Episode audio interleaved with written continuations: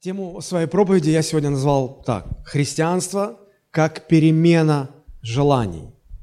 Фактически мы будем продолжать э, тему, начатую в прошлый раз. Мы говорили о человеке, э, о его желаниях, о том, что Бог сотворил человека со способностью желать, иметь желание.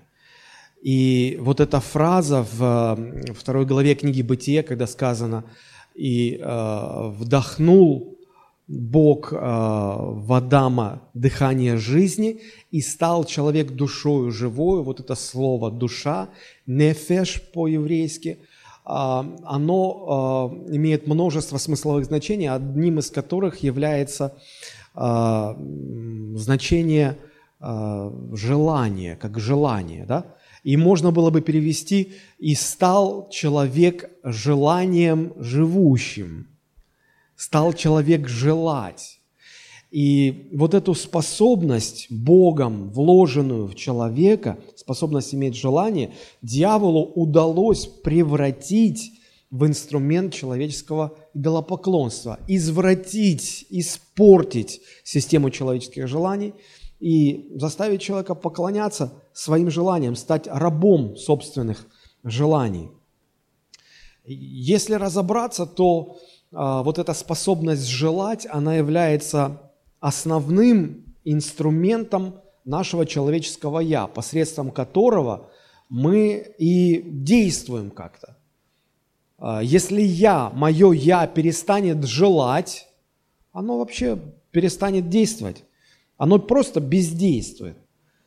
Но такого не бывает. Человек постоянно что-то желает. А в особых редких случаях, когда человек почти ничего не хочет, но это состояние вызывает подозрение. Это, э, люди понимают, что это болезнь, да? кто-то называет это депрессией, кто-то подавленность, но неважно. Э, дело в том, что у человека как-то пропадает э, вот эта способность своего «я» выражать себя в желаниях. Но не у всех такая болезнь, далеко не у всех. Большинство из нас э, имеют свое «я» в очень такой бодренькой и сильной э, форме, которая постоянно желает, желает, желает, желает. Да? И мы говорили о том, что проблема-то людей не в том, что у них есть желание, а проблема в том, что у них неправильные желания сущность их желаний неправильная. Люди перестали желать того, чего хочет Бог. Люди стали желать того, что противно воле Божией, что не полезно для человека, что разрушает человека и его окружение. В этом-то проблема. И вот человек, желая неправильных вещей и желая неправильно, неправильным образом получать что-то, что ему хочется – он, он в исполнении своих желаний полагает свое счастье, он в этом видит счастье свое. Но самое удивительное в том, что когда человек достигает исполнения своих желаний, он с удивлением обнаруживает, что никакого счастья это не приносит. Это повергает еще в большее разочарование. Почему? Потому что проблема в самих желаниях. Мы желаем неправильного. Мы желаем запретного, того, что Бог запретил. Дьявол даже научился э, извращать естественные желания человека, нормальные желания. Ну, например, ведь нет же ничего плохого в том, что человек испытывает желание кушать, вкусно кушать, правда? Но дьявол извращает это и превращает людей э, в, ну, в чревоугодников. Э, мне очень хочется, у меня руки чешутся подготовить проповедь на тему «Идол чревоугодия». Я никогда не слышал проповедь на такую тему, но вот мне очень хотелось бы об этом поразмышлять. И если Бог даст, с Божьей помощью, а, это у нас будет. Вот. Или же нет ничего плохого в том, что муж хочет, чтобы его жена была ему покорна. Правда же это хорошо, жены? А, нет, мужья, не к тем обратился. Правда, и Библия говорит, что жены должны быть покорны своим мужьям. И вот когда муж этого так сильно хочет, это хорошо. Но когда в своем вот этом желании он, он переступает все э, дозволенные пределы и границы, и начинает раздражаться, и начинает орать, кричать, кулаком стучать, доказывая, кто в доме хозяин, когда он буквально силой начинает покорять себе свою жену, а почему так делает? Хочет, чтобы жена была послушна. Всех и все обвиняет. Вот все виноваты, только не он. Вот он, он правильный, а жена и весь мир неправильный. То э, вот это вот, казалось бы, хорошее желание, которое человек имеет, но он реализовывает его неправильно, в конце концов, все это толкает его к греху. Смотрите, как дьяволу удалось испортить, извратить даже хорошие желания, которые появляются э, в сердце у человека. Вот в чем проблема-то.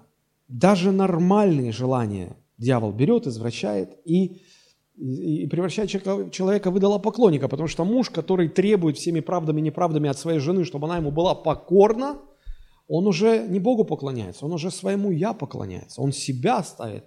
Он вообще он говорит, я все вообще, ты, ты же мне послушай, поэтому я все буду определять в твоей жизни. Жена робко пытается объяснить, я, да, должна быть покорна, но я же не твоя раба.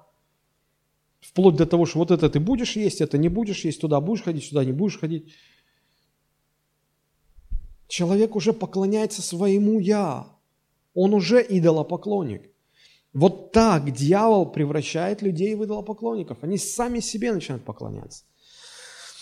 На страницах Нового Завета мы находим еще один яркий пример, как дьявол а, подходит с, ну, к людям и, и использует их нормальные желания для того, чтобы извратить все. Помните, когда э, Христос был искушаем в пустыне 40 дней? Да? Напоследок написано, что он очень сильно захотел есть. Ну, старое это русское слово, взалкал. Очень сильно голод его мучил, хотелось кушать. Ну, еще бы, 40 дней попаститесь. Э, каждый захочет есть. И очень сильно захочет. И здесь приходит дьявол и говорит, хочется кушать, знаю, что хочется. Казалось бы, нормальное желание. Да, нормально. Говорит, послушай, я понимаю, что здесь пустыня, но ты же Сын Божий. Возьми вот эти камни, преврати их в хлеб и поешь. Что здесь неправильного?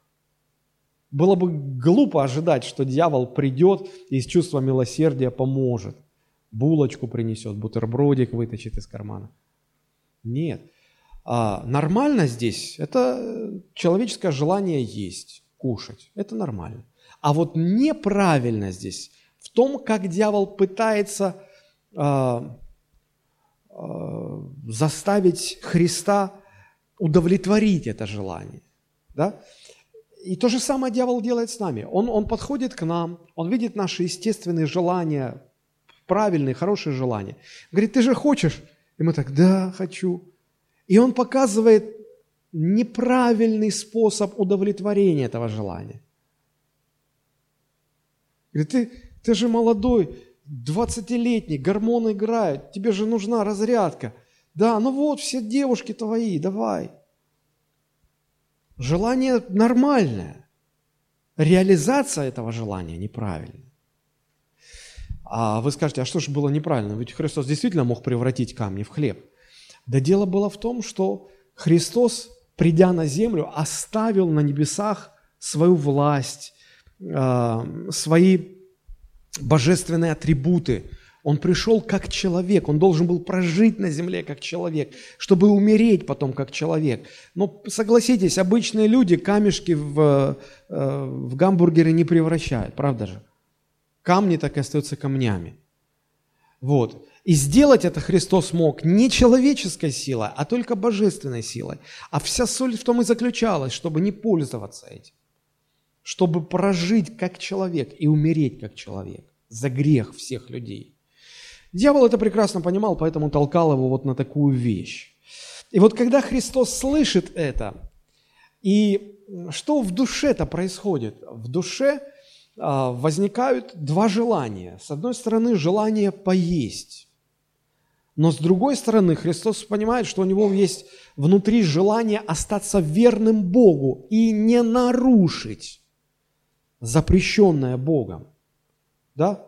Как если бы молодой человек, а, желая удовлетворить свои сексуальные желания, да, что нормально, а, понимал бы, что ты не можешь это сделать любым доступным для тебя образом. Есть только один способ, как Бог разрешил это делать. Да, и ты хочешь остаться верным Богу. И вот так же во Христе было желание э, удовлетворить голод и было желание остаться верным Богу. И вот желание, правильное желание остаться верным Богу, оно было сильнее, гораздо сильнее неправильного желания. Хотя неправильность заключалась не в том, что он кушать хотел, а в том, что дьявол его толкал неправильным способом удовлетворить это нормальное желание. Вот в чем дело-то. И только из-за того, что а, правильное желание было намного сильнее, чем а, желание неправильно удовлетворить свой голод, только по этой причине Христос и победил это искушение. Мы иногда думаем, что вот, это же Христос, поэтому Он может, у Него есть какая-то некая мистическая сила. Вот первые апостолы, у них некоторая мистическая сила, благодаря которой они побеждали искушения, а я же не такой, я же простой, обыкновенный верующий. Да дело не в каких-то мистических силах. Мы точно так же на тех же самых основаниях можем побеждать искушение. И мы побеждаем искушение только в том случае, когда наши правильные желания оказываются сильнее тех неправильных желаний, с которыми приходит к нам дьявол, искушая нас. Вот и все. Вот и все. А, отсюда возникают законные вопросы. Как же нам иметь-то правильные желания? Как желать правильного? Как желать правильно? Как контролировать свои неправильные желания? Что для этого нужно? Как этого достигать? Прошлой проповеди мы только начали об этом говорить. Мы говорили о том, что благодать Божья спасительная научает нас жить, отвергая неправильные желания. Э, сегодня мы более подробно поговорим об этом процессе. Что это значит, как действительно этого достигать. А, человек, если он а, размышляет над своей жизнью, над тем, что происходит у него внутри и вокруг него – он неизменно приходит к этим вот вопросам. А как? Как, как перестать желать запрещенного? А, если невозможно совсем избежать этих желаний, как их научиться контролировать? Потому что ну, ну везде, везде, везде, да, мы сталкиваемся с какой-то ситуацией, в которой нас обидели. И когда вы чувствуете обиду, хочется определенным образом поступать. Мы читаем Слово Божие, оно говорит, это неправильное желание. Правильное желание – это простить. Ты должен хотеть простить, а я не хочу. Ну, ну не хочу я. Переживали такое все? Когда вы понимаете, что нужно просить, а вы не хотите. Вы понимаете, нужно удержаться, нужно не смотреть вот туда. А я, не, я, я хочу смотреть туда. И вот вся жизнь из этих постоянных «хочу, не хочу», вот это хочу, вот это не хочу. И как-то так вот интересно получается, что хочется всего того, что Бог сказал это плохо. А вот что Бог сказал это нехорошо, вот этого хочется. Почему так? Потому что грех извратил нашу систему человеческих желаний. И люди стали это уже детализировать, э, выводы делать и говорят, вот, оказывается, полезное питание, все, что полезно человеку, это жутко невкусно, поэтому полезно. А все, что вкусно, не полезно. На самом деле, именно то, что человеку полезно, оно и будет вкусно. А то, что не полезно, не должно быть вкусным. А почему у нас наоборот? Потому что наши вкусы извращены. Это не только в области э, питания, в области ну, моды даже, хотя для меня несколько спорно – вот может ли быть в нашем понимании такой, в христианском понимании такой вопрос, как мода, да? Вот. Как мы одеваемся? У многих людей просто извращены вкусы, потому что желание извращено. Вот, и мы, вот сталкиваясь с истиной, понимая, что правильно, что неправильно, внутри себя даже если мы и не говорим вслух, что я вот не хочу, вот, вот, вот Бог сказал так поступать, а я не хочу так поступать. Мы же христиане, скажи так вслух в церкви, да, на тебя покось, покосятся, или как, косо будут смотреть. Вот. И поэтому мы в себе прячем, внутри это все перевариваем, мысли такие бродят. А, почему? Потому что мы хотим неправильных вещей. Как изменить себя, чтобы хотеть правильного, а неправильного не хотеть? И мы говорили в прошлый раз, что человек, а, человеку это не под силу, человек не может сам себя изменить. Это может сделать только Бог. И мы читали послание к филиппийцам, 2 глава с 12 стиха, там написано. «Итак, возлюбленные мои, как вы всегда были послушны, не только в присутствии моем, но гораздо более ныне, во время отсутствия моего, со страхом и трепетом совершайте свое спасение, потому что Бог производит в вас и хотение, и действия по своему благоволению. Бог производит вас. Бог производит в вас правильные желания. Бог производит в вас перемену желаний. Бог делает так, что вы перестаете желать неправильного и хотите теперь правильных вещей. Только Бог это может сделать. Чтобы лучше понять это, ну, приведу классический пример, который много-много раз все приводят, а, про ученика, который плохо себя вел на уроке, и учитель говорит там, Иванов, ну-ка встань. Да что я буду вставать? Не хочу вставать. Встань, я сказал, как ты себя ведешь? Не буду вставать. Встань. И это вот долго идет, это вот борьба. И в конце концов, э, путем различных там аргументов, все-таки учитель вынуждает ученика встать и этот Иванов встает с такими словами, говорит, ну ладно, вот, ну встал я, но знаете, в душе я сижу. Понимаете, мы можем заставить человека внешне измениться, внешне его как-то переделать. Но как сделать так, чтобы внутри он не сидел, а стоял? Вот, это мы не можем. Человек так и говорит, да, вот вы, у вас власть, у вас все, вот вы меня вынудили но внутри я сижу. И вот, вот, вот с этим вы ничего не можете сделать. Вот с этим что-то может сделать только Бог. Меня иногда жалеют неверующие мужчины, когда мы общаемся. Да, представьте, ваш пастор иногда общается с неверующими мужчинами. Не поставьте мне это в грех, пожалуйста. Христос тоже общался с грешниками. Вот, и они меня так искренне жалеют, мол, бедненький, Бог тебе запрещает с женщинами гулять, выпить после тяжелого трудового дня, покурить, снять напряжение, прочие радости. Как, как, ты, как тебе, наверное, тяжело так сдерживаться? И мне никогда не верят, когда я говорю, слушай, да я же не сдерживаюсь нисколько. Я просто этого не хочу, у меня нет таких желаний внутри. Мне говорят, ну, значит, ты ненормальный, потому что все нормальные мужики этого хотят. Я говорю, поймите, Бог произвел во мне перемену. Я тоже, как и вы раньше, хотел того, что неправильно. Сейчас у меня другие желания. И следующий вопрос. Так ты совсем... Евнух? Ты совсем не хочешь? Да нет, подожди, слушай. А, это не значит, что я не сталкиваюсь с искушениями. Это не значит, что ко мне не приходят эти искушения, желания запретного. Они приходят. Они приходят время от времени.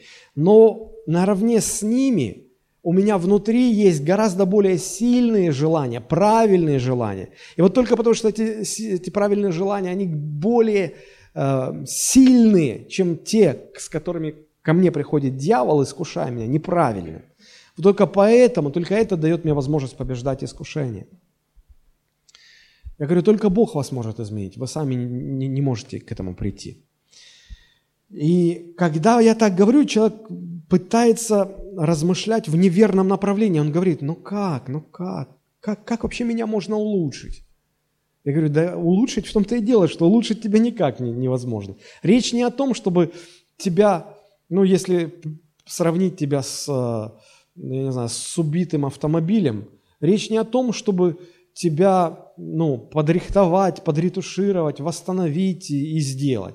Речь о том, чтобы купить новый. Речь о том, чтобы заменить новый. То есть речь о духовной перемене. И перемену эту может совершить только Бог. Мы не знаем, как это происходит. В некотором роде это таинство. Таинство, потому что мы не знаем, как это происходит. Но э, нам совсем не обязательно знать, как все на самом деле происходит, чтобы пользоваться этим. Ну, например, я вот больше чем уверен, что подавляющее большинство в этом зале совершенно не понимает, как работает компьютер, как он устроен, как он функционирует. Но это же нам не мешает им пользоваться, правда? Многие не знают, особенно женщины, как многие, а не все, как устроен, как работает автомобиль, но это не мешает им ездить. Если речь идет о духовных процессах, то они несравненно более сложные, более глубокие. И мы точно уж не разберемся, как и что там, почему, благодаря чему. Но а, Библия открывает нам, как мы можем пользоваться этим, как, как это может прийти в нашу жизнь. И вот э, о том, что Библия говорит о перемене желаний в человеке, мы сегодня немножечко и поразмышляем. Механика э, возникновения и развития желаний очень хорошо описана апостолом Павлом в послании к Галатам. Откройте, пожалуйста, 5 глава с 16 стиха. Послание к Галатам 5.16. Вообще все это послание было написано для того, чтобы э, живущим тогда людям показать разницу, как воздействует на верующего человека закон и к каким последствиям приводит, что изменяет в человеке. И, с другой стороны, показать, как воздействует на человека благодать Божья, что она изменяет в человеке. А, и вот а, в 5 главе 16 стиха как раз очень четко и ясно показано, как возникают и как развиваются человеческие желания. Давайте прочитаем. 5.16 Галатам. А, апостол Павел пишет, «Я говорю, поступайте по духу, и вы не будете исполнять вожделений плоти». То есть желаний плоти. «Ибо плоть желает противного духу, а дух желает противного плоти». Речь о желаниях идет. Есть э, возрожденная духовная природа в человеке, это новое, то, что мы получаем в, в результате рождения свыше. Есть старая греховная природа – и то, и другое имеет свои желания, и они желают противоположного друг другу. И идет борьба, они противятся друг другу. И иногда вы делаете то, чего вы не хотели бы делать. Речь про желание. Если же вы духом водитесь, то вы не под законом. А, большинство людей, когда читают это местописание, они с трудом разбираются вообще, о чем идет речь. В этом плане мне всегда нравится читать новый современный перевод.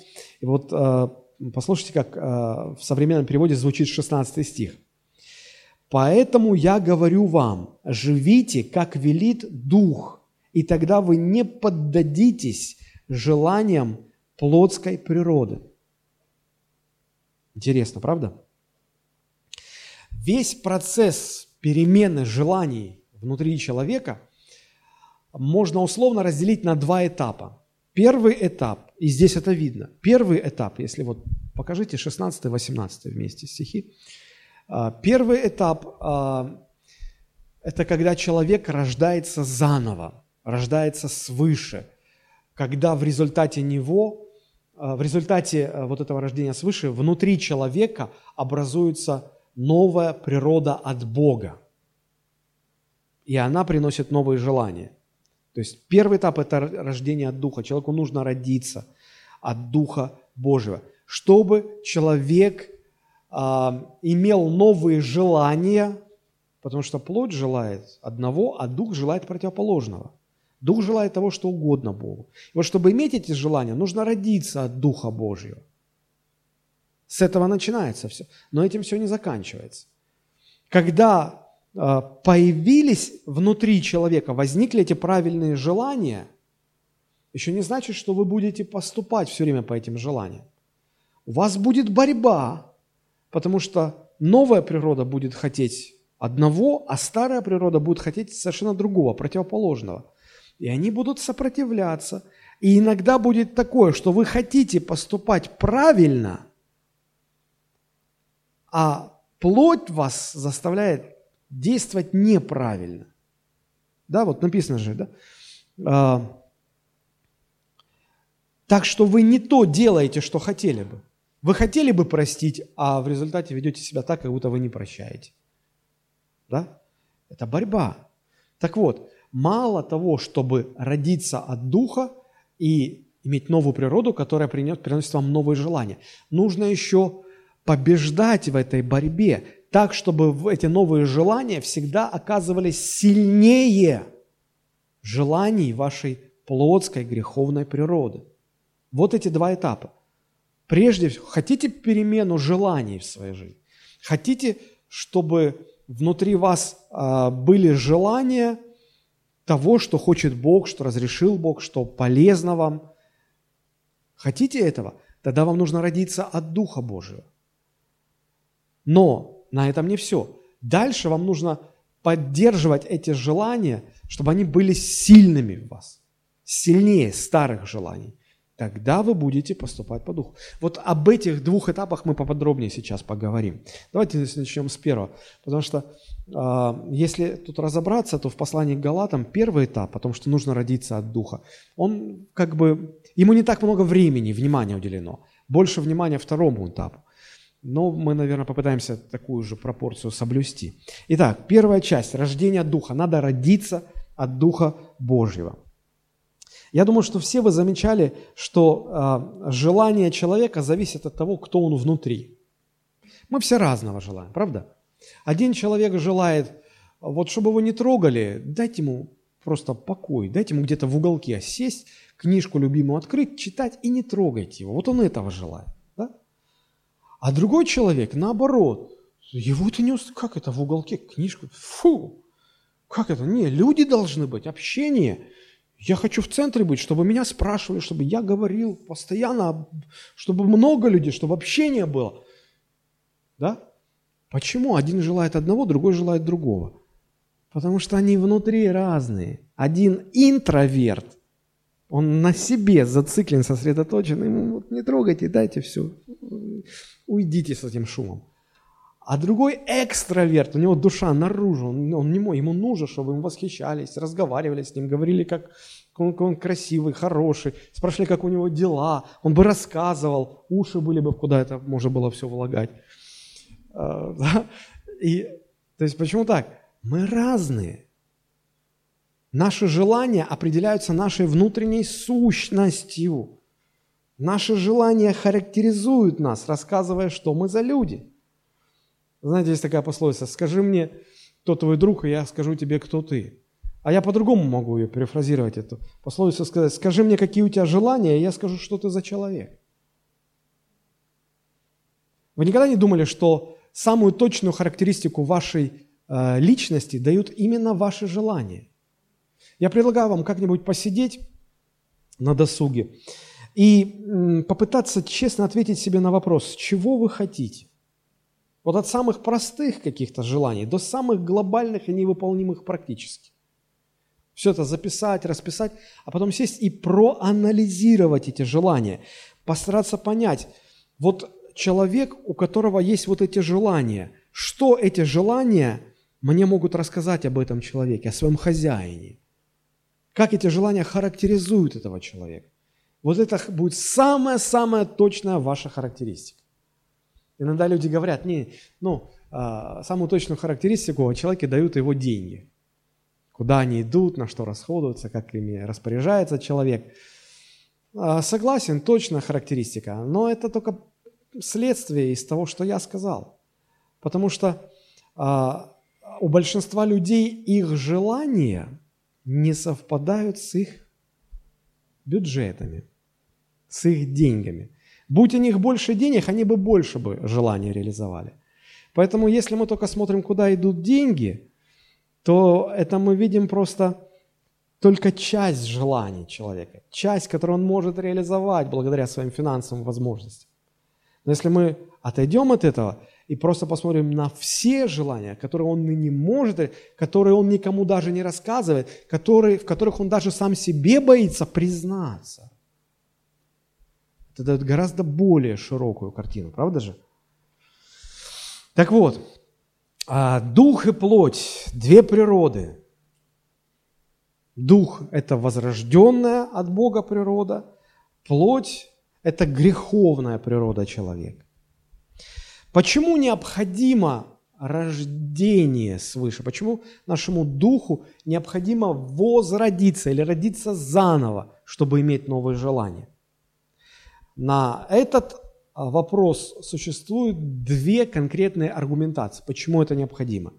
Первая а, причина, потому что человек по природе своей неисправляем, его невозможно исправить. И вторая причина заключается в том, что закон Божий бессилен исправить человека, не может изменить человека. Давайте порассуждаем над этими двумя причинами и начнем с первой. Человек по природе своей неисправляемый. Помните, когда Никодим, один из почетных фарисеев, ночью, боясь, чтобы кто-то это увидел, пришел к, фари... Э, к Иисусу Христу домой, постучался и, и, и говорит, учитель, хочется тебе вопросы задать, поговорить, выяснить что-то. И то, как Никодим стал строить ход беседы, э, Иисус понял, что он Сейчас можно, конечно, потратить время на ответы на эти вопросы, но он спрашивает не то, что нужно спросить. Иисус перестраивает разговор и говорит, подожди, давай поговорим вот о чем. Если ты не родишься заново, ты не можешь увидеть Царство Божие. В этом была проблема. Не только Никодима, но и всех фарисеев. Почему? Потому что Никодим, как и прочие фарисеи, верили что хотя грехопадение и повредило человека, но не, не слишком сильно, не радикально. И поэтому человека можно просто улучшить. А Иисус сразу показал, говорит, послушай, человек не улучшаем, его невозможно улучшить, его нужно заново родить. И вот это Никодим никак не мог понять. Знаете, а, если вы попадаете в какое-то ДТП, и у вас у машины поврежден бампер, то у вас, как правило, два варианта. Либо подшаманить, подрихтовать, поправить, выправить и, и восстановить значит, э, разрушенную часть автомобиля. Либо взять и купить новую и поставить новую. Правда? Вот. Одни мастера одно советуют, другие другое советуют. И вот если в этой перспективе смотреть, то а, фарис... Э, Никодим и фарисеи, они придерживались теории, что можно подшаманить, можно восстановить, можно подправить, подкрасить, все хорошо будет. А Иисус стоял на позиции, что это невозможно. Нужно просто снять старое и поставить новое. Вот, вот и все, вот в этом разница. А, фарисеи и поступали-то, исходя из своих таких убеждений. А, Бог дал через Моисея всего 10 заповедей. Они подумали, 10 это мало, не покрывают всех вот ситуации, конкретики всей. Да, надо детализировать, нужно развернуть, потому что ну, человек же просто не будет понимать, как поступать, и поэтому будет проблема, он будет неправильно поступать. А если у него будут детальные, детальные заповеди, то он станет лучше. И вот эти 10 заповедей они превратили в 613 заповедей своей Торы. И они детализировали все до мелочей, но напрасно. Потому что человека переделать невозможно. Его нужно переродить. Поэтому Христос говорит так, послушай, давай твои вопросы в сторону, давай о самом важном поговорим. Если ты не родишься заново, ты не можешь войти в Царство Божие. А он хотел в Царство Божие, он думал, что он уже там. Он говорит, как это? Как это? Почему так? Почему фарисеи так были убеждены? Они не понимали, что грех так сильно извратил человека, что поменял его природу. Думали, да нет, просто, ну, человек может все-таки измениться. А Бог через пророков говорил еще в Ветхом Завете, Он говорит, послушайте, может ли барс поменять свою окраску? Вот он родился пятнистым, может он стать без пятен? Нет, не может. Почему? Он такой родился. Говорит, может ли ефиоплянин чернокожий а, ну, сейчас нельзя говорить черный, да, сейчас политкорректно, африканец.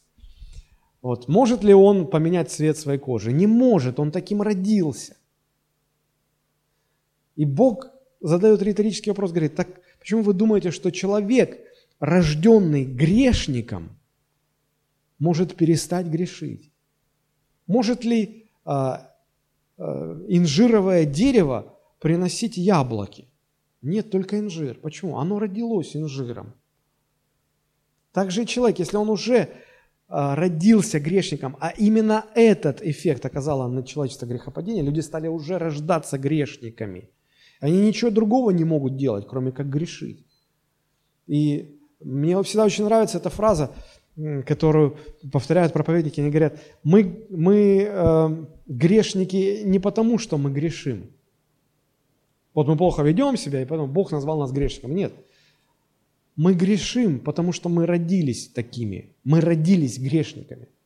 Мы в принципе, как, как яблоня не может рождать апельсины, ну, произрастать на своих ветвях апельсины, не может. Так и мы не можем ничего, кроме греха выдавать в своей жизни. Мы так рождены. Вот почему Христос говорит, нужно родиться теперь заново, родиться от Духа Божьего. А улучшить человека просто невозможно. Просто невозможно. И вот э, сфера человеческих желаний в этом плане наиболее показательна, потому что она наиболее сильно поражена грехом. Человек, отказавшись от зависимости от Бога, стал желать неправильного и желать неправильно. И э, в результате он не то что не может прийти к Богу, он не хочет прийти. Ведь согласитесь, на самом деле прийти к Богу это очень просто. Не надо ничего делать, отрабатывать какие-то там, не знаю, поклоны бить, что-то Богу вообще. Нет, надо просто прийти и верой принять. К Богу прийти просто. Но почему-то, когда в конце служения ну, пастор обычно задает вопрос, кто хотел бы примириться с Господом, кто хотел бы принять Христа как своего Господа и Спасителя? Никто не, хочет, не поднимает руку. Почему? Не хотят. Могут, но не хотят. Я раньше этого тоже не понимал. Я думал, что если человеку объяснить суть Евангелия, он просто ну, завяжет от счастья, от желания вот принять Христа – я помню, как долго я рассказывал и объяснял Евангелие своему однокурснику в институте, когда мы учились. И он долго меня слушал, надо отдать ему должное, вежливый был парень. И я вот ему все-все-все рассказал, аж сам вот подумал, сейчас сам заплачу, как, как все рассказал. Ну, и он, видимо, поняв вот это мое настроение, он говорит, Олег, ты превосходно объясняешь. Мне все понятно, все логично, я признаю твоего Бога. Я говорю, так в чем же дело? Это я не хочу. Я не хочу верить в твоего Бога. И вот это для меня был шок. Тогда в первый раз в своей жизни я задумался, что проблема в том, что люди не хотят Бога, не хотят жить с Богом, не хотят.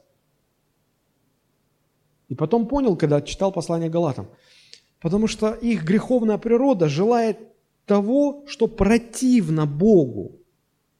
А Бог желает того, что им противно. И поэтому невозрожденный человек, он никогда не будет хотеть жить с Богом. Его воротить будет от этого. Он по-другому устроен. И наоборот, возрожденный от Бога человек наоборот, будет хотеть жить с Богом, будет всегда бежать к Богу. Вот как возрожденный хочет жить с Богом, с той же силой невозрожденный не хочет жить с Богом и по Божьему заповеди. Иногда люди спрашивают, ой, ой я не знаю, я, я рожден свыше или не рожден свыше. Друзья, да, да так много признаков. Но задайте себе этот вопрос. Когда, когда вы делаете что-то не так, вы бежите к Богу или вы бежите от Бога? Когда вы что-то неправильно сделали, вы перестаете ходить в церковь? Или вы наоборот бежите туда и просто помолитесь за меня, поддержите меня? Я потерял общение с Богом. Все очень просто. На самом деле все очень просто.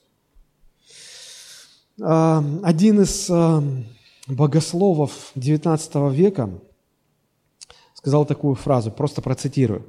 Люди хотят, чтобы их наставляли, когда он говорил о, о посещении церкви, о том, о, о наставлении людей в церкви, в Слове Божьем. Так вот, цитата. «Люди хотят, чтобы их наставляли, одновременно развлекая. В большинстве случаев едва ли удастся затащить человека в церковь, где единственным фактором привлечения является Бог. А я-то думал, почему сегодня, что не молодежная конференция, так какие-то фильтиперсы. Там Youth Conference. Я понимаю, если это для англоязычных. У нас взрослые по-английски не разговаривают, молодежь так тем более – вы, вы, а почему по-английски? И начинается. Христианские квесты во время какой-то конференции. Какие квесты? Или, знаете, вот включаешь какой-нибудь а, онлайн христианский канал или христианское телевидение, и перед проповедью такой, а, ну, вот, как это даже сказать, бодрящийся а, молодой человек – начинает так. Дорогой друг, мы так рады, ты зашел на наш канал, ты правильно сделал, смотри нас, у нас есть для тебя что-то. На сайте можешь скачать книжку, здесь мы для тебя приготовили, ты можешь представить нам свои молитвенные нужды, мы будем молиться за тебя. Мы, ты правильно сделал.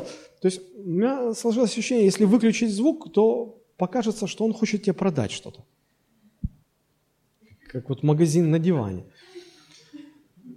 И, и, и начинается вот это, вот это, а тут вот, и, и, и убеждают, жить с Богом это круто, это интересно, это такой взрыв эмоций, это такая насыщенная, интересная жизнь.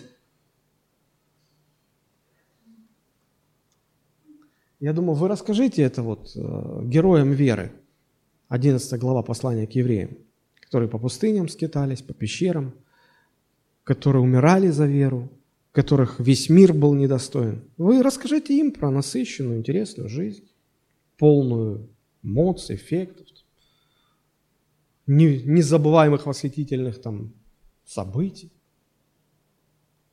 Что мы, что мы творим? А знаете, в чем дело? Потому что если единственным средством привлечения будет только Бог и больше ничего, никто не будет смотреть их телевидение, никто потому что плоть желает противного Богу, а Бог желает противного плоти. Они друг друга противятся.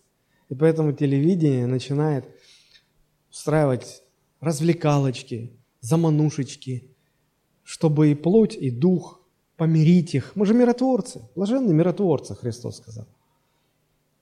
И в церкви тоже такое – Ой, у нас самое лучшее детское служение. Ой, у нас бутерброды с икрой дешево. Ой, у нас вот это то, а вот это то. А у нас еще Wi-Fi на служении.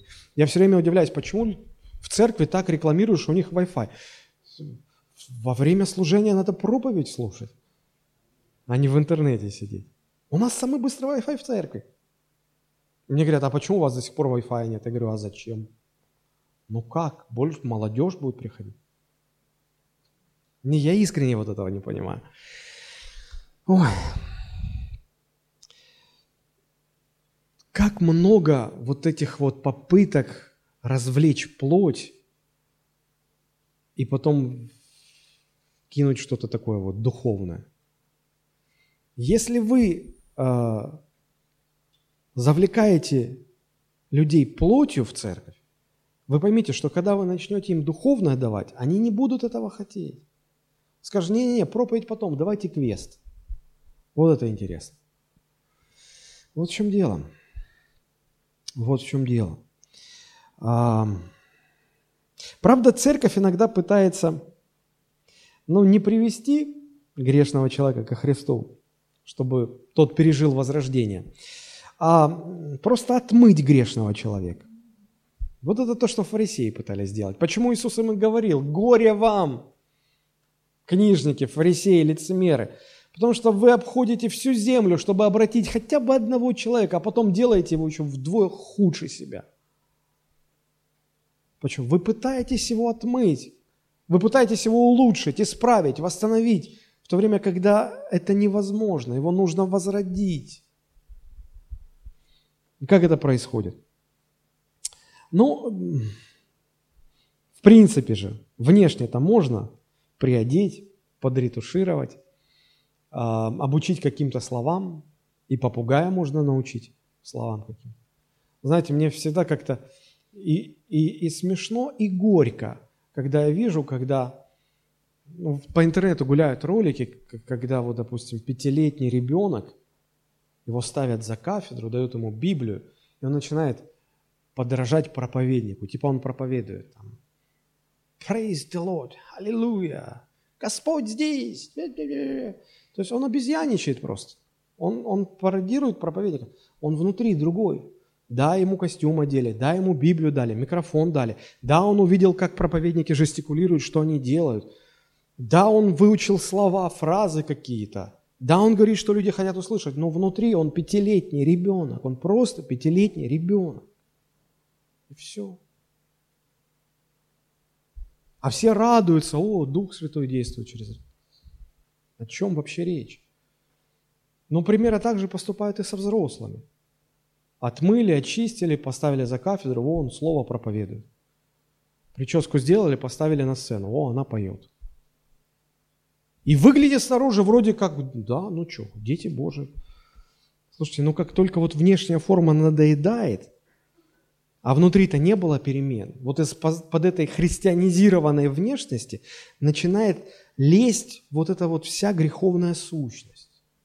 В этого проповедника заденьте чуть-чуть, и он вам объяснит, куда вам идти и что вам делать. Нельзя так делать. Вот как об этом писал апостол Петр. 2 Петра, очень легко запомнить. 2 Петра, 2 глава, 22 стих. 2, 2, 22. 2 Петра, 2 глава, 22 стих. Но с ними случается по верной пословице, пес возвращается на свою блевотину, и вымытая свинья идет валяться в грязи. В современном переводе это звучит так, вот про свинью. Вымой свинью, и она снова полезет в грязь. Мы никак не можем понять, что проблема свиньи – это не грязь. Проблема свиньи, извините, в том, что она свинья. Вот и все. В ее природе она хочет грязи. Сегодня так а, ну, модно а, свинюшек дома держать, как домашних животных. Их отмоют, в юбочку оденут, шапочку этот, на поводок посадят, а, надушат – мне всегда вспоминается в моем детстве, у Геннадия Хазанова был монолог о том, как в научно-исследовательском институте решили свиней выращивать. Ну, перестройка, инновации и так далее. Вот. И сидит же коллектив ученых в НИИ, думают, они же все на одно рыло, как их различать? Главный инженер Сидоров говорит, а давайте на каждом фамилию напишем. Свинья Иванов, свинья Петров, свинья Сидоров – А на директорском напишем «директор». Да, понимаете, можно и помыть, можно на поводке выгуливать, и вот так мими, мимишки эти делать, как вот сегодня, ми-ми-ми. А, и, но вы поймите, что как только свинья увидит грязь, ей плевать на ваш поводок, на ваши духи, на все, она с таким смаком в эту грязь плюхнется. Это ее среда, она этого хочет. И, и трудно ее упрекнуть, но она же свинья. Это ее родная стихия. Вот. Понимаете? Так же и люди. Если они не были возрождены от Духа Божьего, нам не стоит удивляться, почему их тянет в грех. Это их родная среда. Они там чувствуют себя, как свинья в грязи хорошо себя чувствуют. И как бы мы их не рядили в христианские одежды, как только будут сняты ограничивающие факторы, они снова полезут в грязь. А мы иногда думаем, а что у нас люди такие? В грех падают, уходят из церкви. Они, может, никогда и не приходили так к Богу. Мы их просто попытались одеть в христианские одежды, а внутри-то все осталось неизмененным. Вот поэтому Христос и говорил, если не родишься свыше, то никогда не войдешь в Царство Божие. Вот почему нужно а, родиться свыше. И вторая причина, почему это необходимо, потому что закон, Божий закон, он бессилен человека изменить. А, сколько не а, пиши новых законов, сколько не детализируй старые, какими бы совершенными ни были законы, они никогда не могут вас изменить. Они вам объяснят, что правильно, что неправильно. Они каким-то образом могут сдержать, удержать человека от зла. но изменить внутри человека они не способны. Просто не способны. Человек может согласиться, да, я согрешил, я виноват, жертву принести, и Бог простит, но он уходит домой, такой же, с той же природой, неизмененный, такой же грешник. Он завтра то же самое сделает. Почему? У него природа такая. Вы скажете, а разве Бог не понимал этого? Зачем он тогда закон дал? Да понимал, конечно. Понимал. И закон был дан, апостол Павел это пишет, как детоводитель ко Христу, чтобы указать на Христа. Бог с самого начала вел к совершенному решению, к тому, чтобы человек возродился заново благодаря жертве Иисуса Христа, благодаря Его смерти и воскресению. Это самое важное, это операция на сердце. Забрать греховное сердце и вложить новое сердце. Что такое сердце человека? Сердце – это генератор его желаний. Это вот та внутренняя субстанция, которая заставляет вас желать. Если сердце греховное, то и желания будут какие? Греховные. И это не изменить. И поэтому э, Господь говорит, я заберу это сердце, я этот генератор неправильных желаний вытащу из вас и вложу новое сердце, которое будет генерировать новые, производить новые желания. Вот тогда будет перемена желаний в человеке. И еще в Ветхом Завете через нескольких пророков Господь об этом говорил. Ну, например, Иеремия 32:40. Посмотрите, что написано. Пророк Иеремия говорит э, слова Божии. «И заключу с ними вечный завет, по которому я не отвращусь от них, чтобы благотворить им. И страх мой вложу в сердца их, чтобы они не отступали от меня». Бог говорит, я новый источник желаний в них вложу. И они не будут хотеть отступать от меня. Они не будут хотеть неправильного. Вот так действует Новый Завет. По, по Старому Завету, по, по Ветхому Завету, по закону Ветхого Завета перемены в сердце не происходило. И поэтому они не могли быть верными этому завету. В Новом Завете все по-другому. Иезекииль 36, 26. 36 глава, 26 стих. «И дам вам сердце новое, и дух новый дам вам, и возьму из плоти вашей сердце каменное и дам вам сердце плотяное. Не в смысле плоти, а ну, мягкое сердце. Не каменное, а мягкое сердце. Смотрите, вложу внутрь вас дух мой и сделаю то, что вы будете ходить в заповедях моих. Вы хотеть будете этого, поэтому будете ходить. И уставы мои будете соблюдать и выполнять. Желание будет. Вот как мог, может человек достичь перемены своих желаний. Заново родиться. Закон это не может сделать. А вот как Новый Завет это описывает. 1 Иоанна 3,9. «Всякий, рожденный от Бога, не делает греха, потому что семя его пребывает в нем. И он не может грешить, потому что рожден от Бога». Не в принципе, что он вообще не способен ни на какой грех. Нет. В том, что он не желает совершать грех. Его к этому не тянет. Почему? Потому что он от Бога рожден. Потому что Бог в него вложил новое сердце, которое производит новые желания. Желание того, чего хочет сам Бог.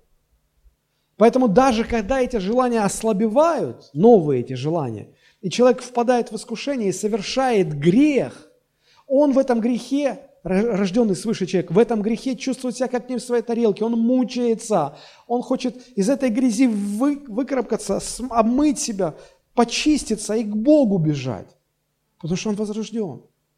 У невозрожденных по-другому. Он как плюхнулся в эту грязь, так он кайфует там. Он не пытается даже туда убежать, отмыться. Ему там хорошо. Он даже не понимает, что он испачкался. Он, он как в своей тарелке себя чувствует. Я очень хорошо ну, отслеживал а, в первые месяцы своего покаяния, после покаяния, отслеживал эту перемену. Я помню, когда мы с друзьями собирались, мы не были хулиганами, в общем-то, мы так достаточно благопристойно себя вели. Но я могу сказать, что мне, мне нравилось, как мы проводим время. Мне нравилось, что мы делаем. Мы, я чувствовал себя в своей тарелке. После покаяния я пытался вернуться к прежним вот нашим развлечениям. Все. И я чувствовал, что мне, во-первых, неинтересно, во-вторых, мне противно. И у меня такое чувство, что я вляпался во что-то и хочется отмыться. Было у вас подобное что-то? И мне говорили, Олег, что с тобой? Ты как, ты как не наш какой-то стал. Действительно, я уже был не их. Так бывает со всяким, рожденным от Духа Святого. И вот когда Иисус с Никодимом разговаривали, и Никодим просил, говорит, ну, Господи, объясни, я не понимаю, как это, залезть снова в утробу своей матери, потом опять вылезти. Иисус говорит, не-не-не-не-не, ты не понимаешь. Но проблема даже не в том, что ты не понимаешь, а проблема в том, что ты просто не хочешь принять то, что я говорю. Ты просто не хочешь. Ты пытаешься меня убедить, что твое непонимание того, как это происходит, удерживает тебя от принятия. Нет, это просто отговорка. На самом деле ты просто не хочешь, и поэтому говоришь, а вот я не понимаю, раз я не понимаю, то как я могу? Не извиняй себя этим. Посмотрите, Иоанна 3 глава с 11 стиха. «Истина, истина говорю тебе». Иисус говорит Никодиму, «Мы говорим о том, что знаем, и свидетельствуем о том, что видели, а вы свидетельства нашего не принимаете. Если я сказал вам о земном, и вы не верите, как поверите, если буду говорить вам о небесном? Никто не восходил на небо, как только шедший с небес Сын Человеческий, сущий на небесах. Он говорит, я пришел оттуда, я понимаю, как это происходит. Я мог бы тебе объяснить, но я о земных вещах говорю, и ты не понимаешь. Как ты поймешь, если я тебе о небесных буду говорить? Но и проблема-то, в общем-то, не в этом. Проблема в том, что ты не хочешь этого принять. Просто не хочешь. И такая же проблема у всех остальных современных невозрожденных людей. Не то, что им неинтересно или они не могут понять, как вот, ну, я, люди говорят, я не могу согласиться со многими в Библии, поэтому не могу быть христианином. Я говорю, слушай, ты когда рыбу ешь, ты же кости не можешь есть, да, их нужно выплевывать. Это же тебя не останавливает от того, что вообще рыбу не есть. О, я не ем рыбу, потому что там костей много. Мы рыбу едим, а кости откладываем. Ой, я не, не езжу на машине, потому что могу уж попасть в ДТП и разбиться. И поэтому не езжу. Логика какая-то странная. И вот э, смотрите, когда, э, когда Никодим это все слышит и, и понимает, что да, действительно, и, возможно, Христос читает в глазах Никодима этот не мой вопрос, «Ну, а что мне делать-то со всем этим? Иисус воскрешает в его памяти историю, которая была знакома всем-всем-всем евреям. Это история про медного змея. Мы читаем дальше, Иоанн 3 глава, 14 стих. «И как Моисей вознес э, змею в пустыне, так должно вознесено быть Сыну Человеческому, дабы всякий верующий в Него не погиб, но имел жизнь вечную». Он говорит, послушай, ты не должен всего этого понимать. Ты должен просто правильно правильно принять то, что ты сейчас слышишь. И это подобно тому, что тебе хорошо известно, что было в истории израильского народа. Вспомни, пустыня после очередного ропота иудеев на Бога, то не так, это не так, то неправильно, это не нравится, все не нравится. Бог в наказание за их ропот посылает им наказание такое, змеи. В стане полно змей, у них э, яд смертелен. Человека укусила змея, и человек умирает. И сотни, тысячи людей каждый день умирали, умирали, умирали. Знаете, когда такое происходит, уже как-то не до споров с Богом, как-то уже не до претензий. Уже все, ты уже смирен, ты уже, Господи, прости, ну, что, и, и люди возопили к Богу, Господи, смилуйся. И Бог дает им решение. Ведь Бог мог как сделать? Он мог бы змей как привел, так и увести их сказать, так, все, уходим. Или, или яд их сделать, ну, не смертельным. Ну, или чтобы они не жалили, или там ядовитые зубы повырывать у них. Но Бог по-другому делает. Он позволяет змеям жалить, при этом говорит, послушай, сделай большой шест, сделай медного змея. Ну, как статую. Церетели любят делать статуи такие масштабные вот такого масштабного змея, и на древо его вознеси, и поставь в самом высоком месте среди стана, чтобы в каком бы месте стана человека не укусила змея, он всегда смог увидеть этого медного змея. И вот когда ужаленный, когда, когда уже человека ужалит змея, и он понимает, что вот он чувствует, как яд по телу распространяется, дышать уже не может, он понимает, он уже для себя ничего не может сделать, а жить-то хочется – Единственное, что нужно, осознав свою полную беспомощность, неспособность что-либо для себя сделать, посмотреть. Просто посмотреть с верой. И наверняка были те, кто возмущались. Да что я буду на это смотреть? Что, произведение искусства. Жить хочешь? Хочу. Смотри. И кто поднимал свой взгляд, исцелялся.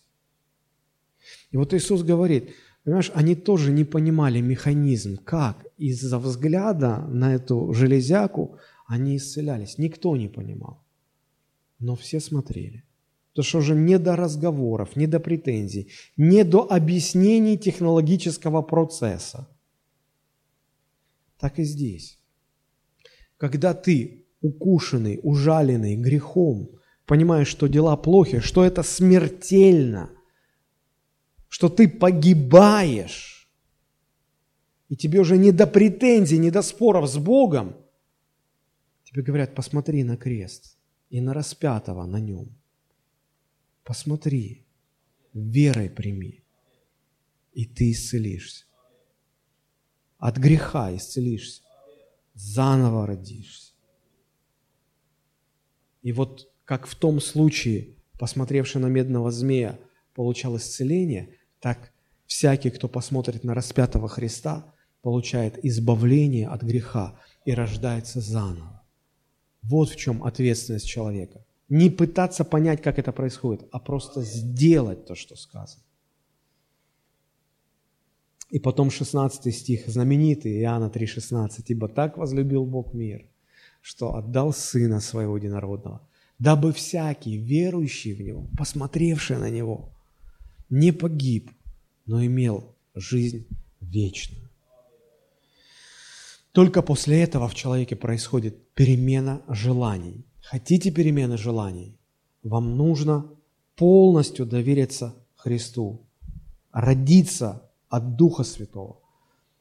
И если вот как тот ужаленный смотрел на медного змея, желая исцелиться, и вы также будете смотреть на Христа, доверяя Ему всю свою жизнь, вот тогда вы родитесь заново, тогда у вас внутри появится новое сердце, которое будет производить новые желания, угодные Богу. И они уже не будут противиться Богу. Они будут желать Бога. Это первый этап. И второй этап, когда эти желания появились, это еще не все. Потому что а, ваша плоть продолжает генерировать, производить неправильные желания. И что окажется сильнее? Кого вы будете больше кормить, тот и будет побеждать. Посмотрите, как об этом пишет э, апостол Павел. Галатам 5.16 еще раз. «Я говорю, поступайте по духу, и только тогда вы не будете исполнять вожделение плоти. Потому что плоть желает противного духу, дух желает противного плоти. Они друг другу противятся». Так, все по порядку. А, внутри возрожденного человека появляется новая природа, которая производит новые желания. Человек теперь желает Бога и всего Божьего. Но старая природа, которая производила неправильное желание, остается. И только возрожденные люди имеют внутри себя эту духовную борьбу, внутреннюю духовную борьбу. И э, характеристика этой борьбы заключается в том, что источник сопротивления находится в человеческой плоти. Здесь стоит греческое слово «саркс». А в греческом языке есть два слова, которые переводятся как плоть, как тело человеческое. Это слово «саркс» и слово «сома». Наверняка вы слышали фразу «соматические заболевания». Заболевания, связанные с телом. Да? А, в чем разница? Когда э, хотят подчеркнуть связь человека э, с физическим телом, с э, организмом человека, да, чаще всего используют слово «сома». Если необходимо указать на связь с Адамом, с греховной человеческой природой, с тлением, с тем, что каким человек стал после грехопадения, тогда чаще всего используют слово «саркс». Эти слова часто взаимозаменяемы – переводятся иногда как тело, иногда как плоть. Но, но разница вот в чем. Если упор делается на греховную природу, используется слово «саркс». Если просто на, на физическое тело, как организм человека, то слово «сома». Но здесь используется слово «сарк», «саркс». Плоть желает противного духу. И она не просто желает, да, как-то по-русски это звучит, ну, желает, типа проснулась плоть и думает, так, ну, что-нибудь тут навредить духу или, или пусть живет. Да, пусть живет сегодня. Нет такого. Там стоит слово, которое в греческом языке, которое означает агрессивно жаждет. Очень агрессивно настроено. То есть обязательно что-то не так. Обязательно ярое такое противостояние, конкретное. И еще что характеризует эту борьбу, то, что сопротивление взаимное. Это не то, что вот плоть противится, а дух смиренно стоит. Плоть по одной щеке, а дух другую подставляет и ничего не делает. Нет, они взаимно противятся. Как плоть противится духу, в равной степени дух противится плоти. И это борьба постоянно, борьба. Иногда эта борьба изматывает, изматывает, изматывает. И не все выдерживают эту борьбу. Иногда она доводит до отчаяния. Посмотрите, Римлянам 7 глава с 18 стиха ниже. Павел про себя пишет, «Ибо знаю, что не живет во мне, то есть в плоти моей, доброе». Он понимает, греховная природа живет в теле. Потому что желание добра есть во мне, но чтобы сделать оное, того не нахожу. Доброго, которого хочу, не делаю, а злое, которого не хочу, делаю. Дальше 22 стих. «Ибо по внутреннему человеку нахожу удовольствие в законе Божьем». Внутри их Богу-то тянет. Но в членах моих, то есть в теле моем, вижу иной закон, противоборствующий закону ума моего и делающего меня пленником закона греховного, находящимся в членах тела моего. То есть он говорит, умом хочу к Богу, а тело грешит. И, и смотрите, вывод какой. Бедный я человек, кто избавит меня от этого тела смерти? Хорошо, что здесь апостол Павел не просто задает вопросы, но он также еще дает и ответы. И он говорит дальше, там, благодарение Господу моему, что Он освободил меня от э, рабства плоти. Он, он дает мне побеждать в этой борьбе. Это борьба каждого христианина, она очень жестокая, она очень сложная. У невозрожденных нет этой борьбы абсолютно. Знаете, э, иногда мир, да и церковь зачастую предлагает совсем не те ответы на вопросы духовной борьбы, которые дает нам Слово Божие. Потому что чего хотят люди? Обычно, ну, ко мне как пастору приходят на консультацию люди и говорят, пастор, помолитесь, чтобы я этого не хотел больше. Ну, типа я волшебник какой-то, или я знаю, где кнопку или точку какую нажать, чтобы и не хотел. Я говорю, да я не могу этого сделать. Так не бывает. Ну, я так и знал, что вы не поможете. Я пойду к более духовному пастору. Да хоть к папе римскому. Это не решит вопрос. Или, знаете, иногда, а, особенно молодым верующим, объяснят, понимаете, вот вы пить хотите, колоться хотите, курить хотите, потому что бесы в вас. Давайте к нам на энкаунтер. Мы бесов выгоним, и все в порядке. И они приезжают и думают, сейчас шуганут их бесов. И они вернутся им домой, им не будет хотеться пить, курить, гулять. Они возвращаются, а им хочется снова. Они говорят, а как же так, а что ж такое, а, что, вы, же, а вы же обещали. А, значит, не всех бесов выгнали. И так до бесконечности можно бесов гонять. У меня люди, ну, которые давно, десятилетиями в церкви, задают вопрос, говорят, пастор, а если человек, а, ну, спит с другой женщиной, это значит, он уже одержимый, значит, у него дух блуда уже. Я говорю, не обязательно. Ну, написано же, дела плоти известны. Блуд, прелюбодеяние. Ничего. Это дела плоти. Это не дела бесов. Не надо на них вешать, и так на них там все повешено. Это дела вашей греховной природы. Это вы делаете. Поэтому не обязательно вы одержимы. Есть человек, который одержимый, там и гадалки не ходи, видно, что он одержимый. А так просто человек, живущий по плоти, и все. Вот в этом проблема-то. А, заключение, заканчиваем.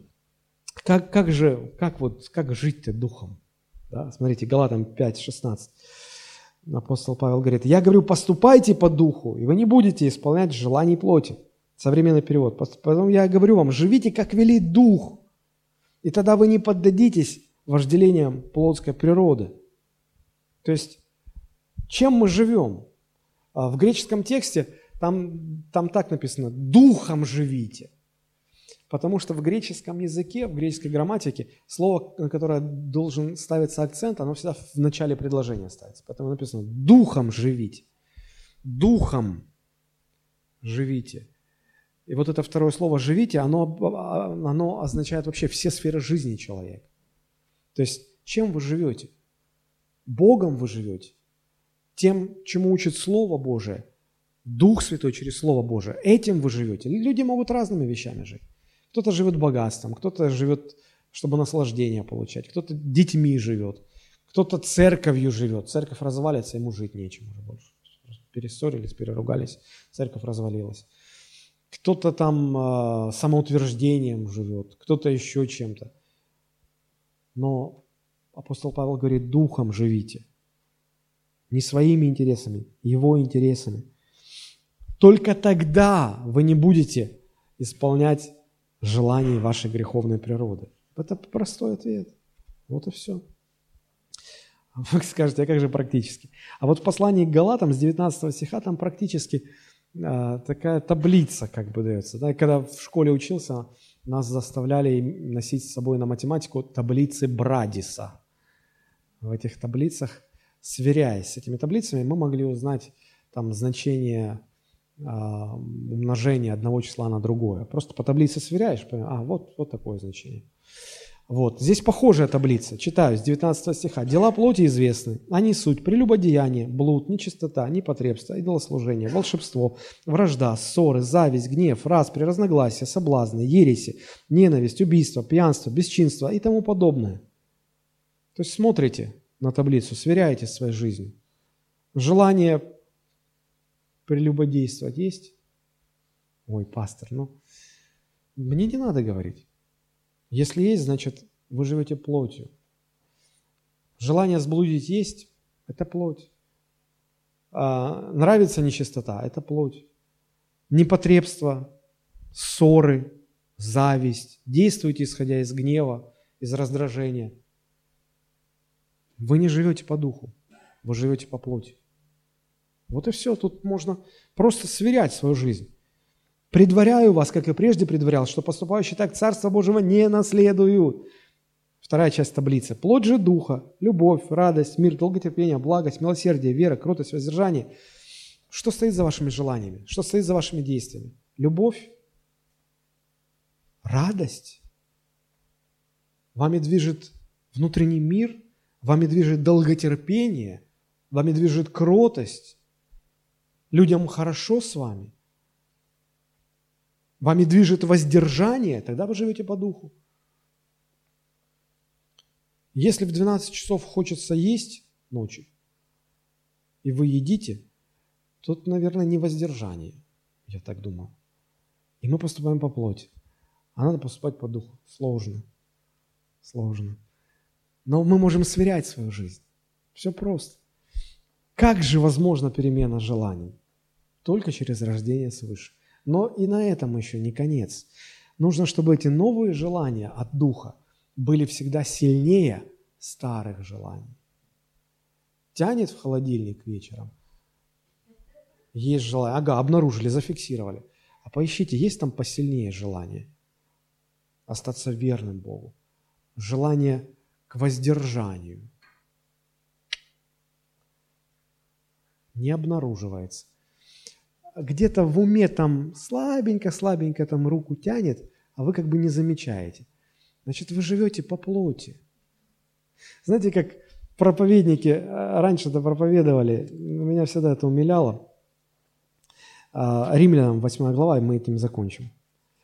8 глава, да, Римлянам. Первый стих. Он звучит так. «Итак, нет ныне никакого осуждения тем, которые во Христе Иисусе живут не по плоти, а по духу». Но мы читаем, мы понимаем, что осуждения нет не просто всем, кто во Христе Иисусе, а только тем, кто во Христе Иисусе живет не по плоти, а по духу. А если ты во Христе Иисусе, но живешь по плоти, осуждение остается. Я помню, как проповедники читали. Они читали так. Читаем Римлянам 8.1. Итак, нет ныне никакого осуждения тем, которые во Христе Иисусе. Аминь. И все. Аминь. Как здорово. Кастрировали текст Писания. И все. И теперь живи как хочешь, осуждения никакого. Ой, вот так вот.